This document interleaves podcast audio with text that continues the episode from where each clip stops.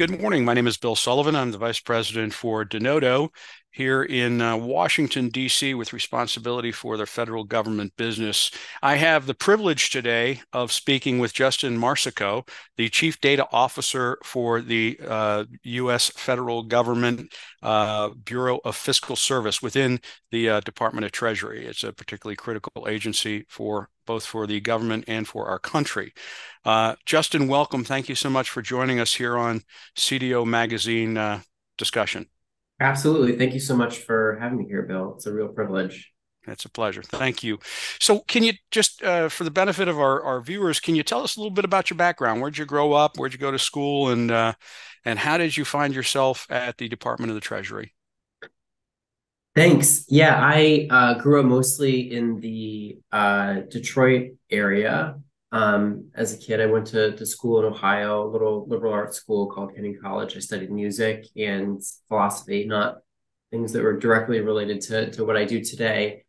Um, after school, I moved to San Francisco, started a small record label uh, with a couple of friends. That didn't uh, work out in terms of being a successful business, but was a really good uh, learning experience for me. Um, and I went to graduate school uh, back in Michigan, studied economics and, public policy, and, and, joined the federal government through a uh, fellowship program uh, that we have where you basically take the equivalent of like a civil service test, um, do some interviews, and then you can uh, become a, a civilian federal employee. And I started my career working at the Commerce Department, working at one of the audit uh, organizations uh, that we have here in the federal government called the Inspector General. Did you pick up the economics allowed you to capture the accounting? And one of those unknown things, uh, musicians actually make great computer coders because they're used to taking abstract concepts and reducing them down to finite linear thought. Did you find that helped you in uh, getting into da- data and uh, being becoming a chief data officer? Your musical you know, background? It's, it's, an interesting question. I I started taking piano lessons when I was four years old and took them all the way through um, college. And uh, and one of the things I would hear people say a lot when I was a kid was like, "Oh, if you're if you're really if you're good at music or you read music a lot, like it also means that you're good at math." I didn't feel particularly good, at math. Like when I was at, I remember being in algebra one, algebra two, being like, "This is not helping. This is not helping me um, at all." But yes, I do think that um, it's about learning to read in another language, you know, and, and it's more you have to get to the level where you're able to, you know, see notes and to be able to react in the moment to what they are and to put your hands where they need to be. If you're playing piano or you know do whatever you need to do um, if you're playing a, a, different instrument. So it is about kind of like learning a different type of language and you know being inside of the world of technology like you have to be able to speak many different languages um, you know whether you're interacting with software or you're talking to people um, who who do different things or like have different areas of expertise or, or jargon so i think that is yeah important skill as someone who's a late in life piano that took it up late in life, I, I have a, a, deep respect for you. Congratulations. You, you took a great background and turned it into certainly something that's helping the, the government and the country. I congratulate you. That's great. And congratulations to you. I think that learning, uh, you know, it's like it's easy when you were given the gift of uh, of lessons or learning to do something in childhood to like carry that through. It's a lot harder when you're when you're an adult to try something new. So yeah. Um, congratulations to you. Well, that's a great background. Thank you. So, get, we're going to talk a little bit about the Bureau of Fiscal Service, but let me just ask you what what do you most enjoy doing working there, and what would you what would you change? Uh, you know, you, you, bring everybody brings an experience into work. What would you change while you're there? You know, in, in your current role. You know, I think the fiscal service is a very interesting place because we uh, we work across the federal government, across the executive branch, um, with finance professionals um, who run the financial operations of the federal government. And across the executive branch, it's a massive uh, amount of money um, that is being spent by the federal government. In some recent years, it's up to a, a quarter of the GDP um, spent by federal agencies.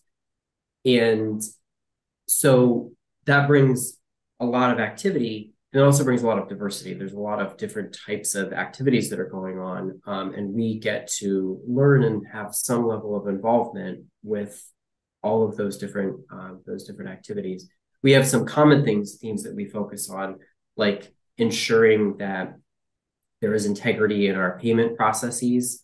Um, if an agency is trying to uh, make a payment, whether for Social Security or a veterans benefit or you know paying a defense contractor, we want to make sure that the payment is going to the right person for the right purpose at the right time. Um, so there are common things that we try to do across the federal government. Another one that is really key that I'll point out that you um, mentioned earlier is accounting. Um, in order for us to understand uh, how much money the federal government has on hand, how much money is in the, the Treasury um, general account, how much debt we have, uh, what our obligations are. We need to make sure that we know all the, the points at which transactions are happening and those are feeding into us um, in a way that um, is accurate and following the same methodology and has integrity as well. So there are some common themes to, to what we do um, with all agencies. Um, but it is a privilege to be able to sit in a position where we can you know really interact with anyone um, across the federal space yeah. That, that, that's well stated. I as we were chatting before the interview um, i pointed out that you know you effectively you're the referee on the field. You effectively ensure the integrity of u.s government federal operations right? I mean the bureau of fiscal services you, you, you just mentioned you, you touch all of government approach. You try to apply common themes to ensure integrity in the numbers um, and you know assure the, the financial probity of the United States government. I, you know, in in preparing for our discussion, I, I looked at the uh, strategic plan. They had a couple of things that I'd like to top, touch on with you. Um, first was you know the whole number one is the whole issue of business transformation, looking to transform the businesses to generate new value and improve capabilities. Harness number two, harness emerging technology and business practices. You just touched a little bit on that.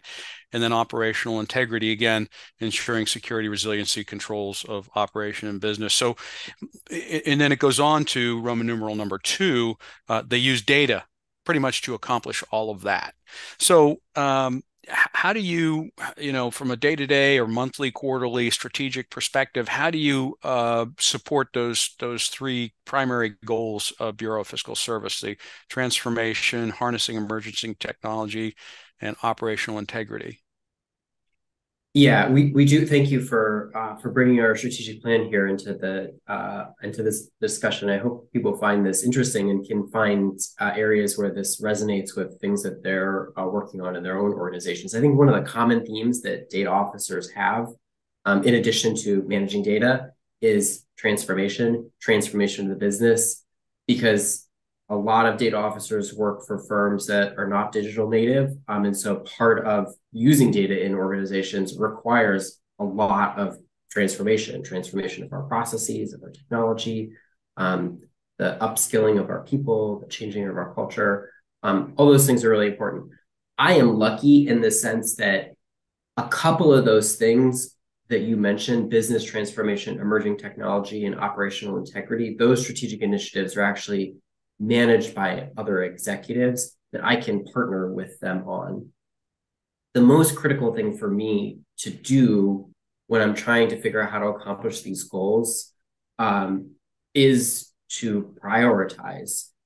And in my organization, probably like many people's organization, as a data officer, you can kind of look out in front of you and see at any moment 10,000 different projects uh, that you could take on.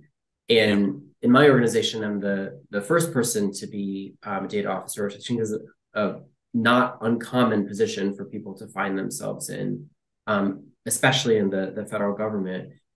And so that's especially true. A lot of the work that we're trying to do is being done for the first time. And if you don't want to be completely frazzled or not making progress on any of your things, you need to be really ruthless about what you're prioritizing. And so for me, it's about trying to determine what the priorities of my leadership are. Where are they trying to be successful and how can I help them as a data professional? And the other thing I think a lot about is if we're trying to become a data driven organization, what is the main thing that's holding us back?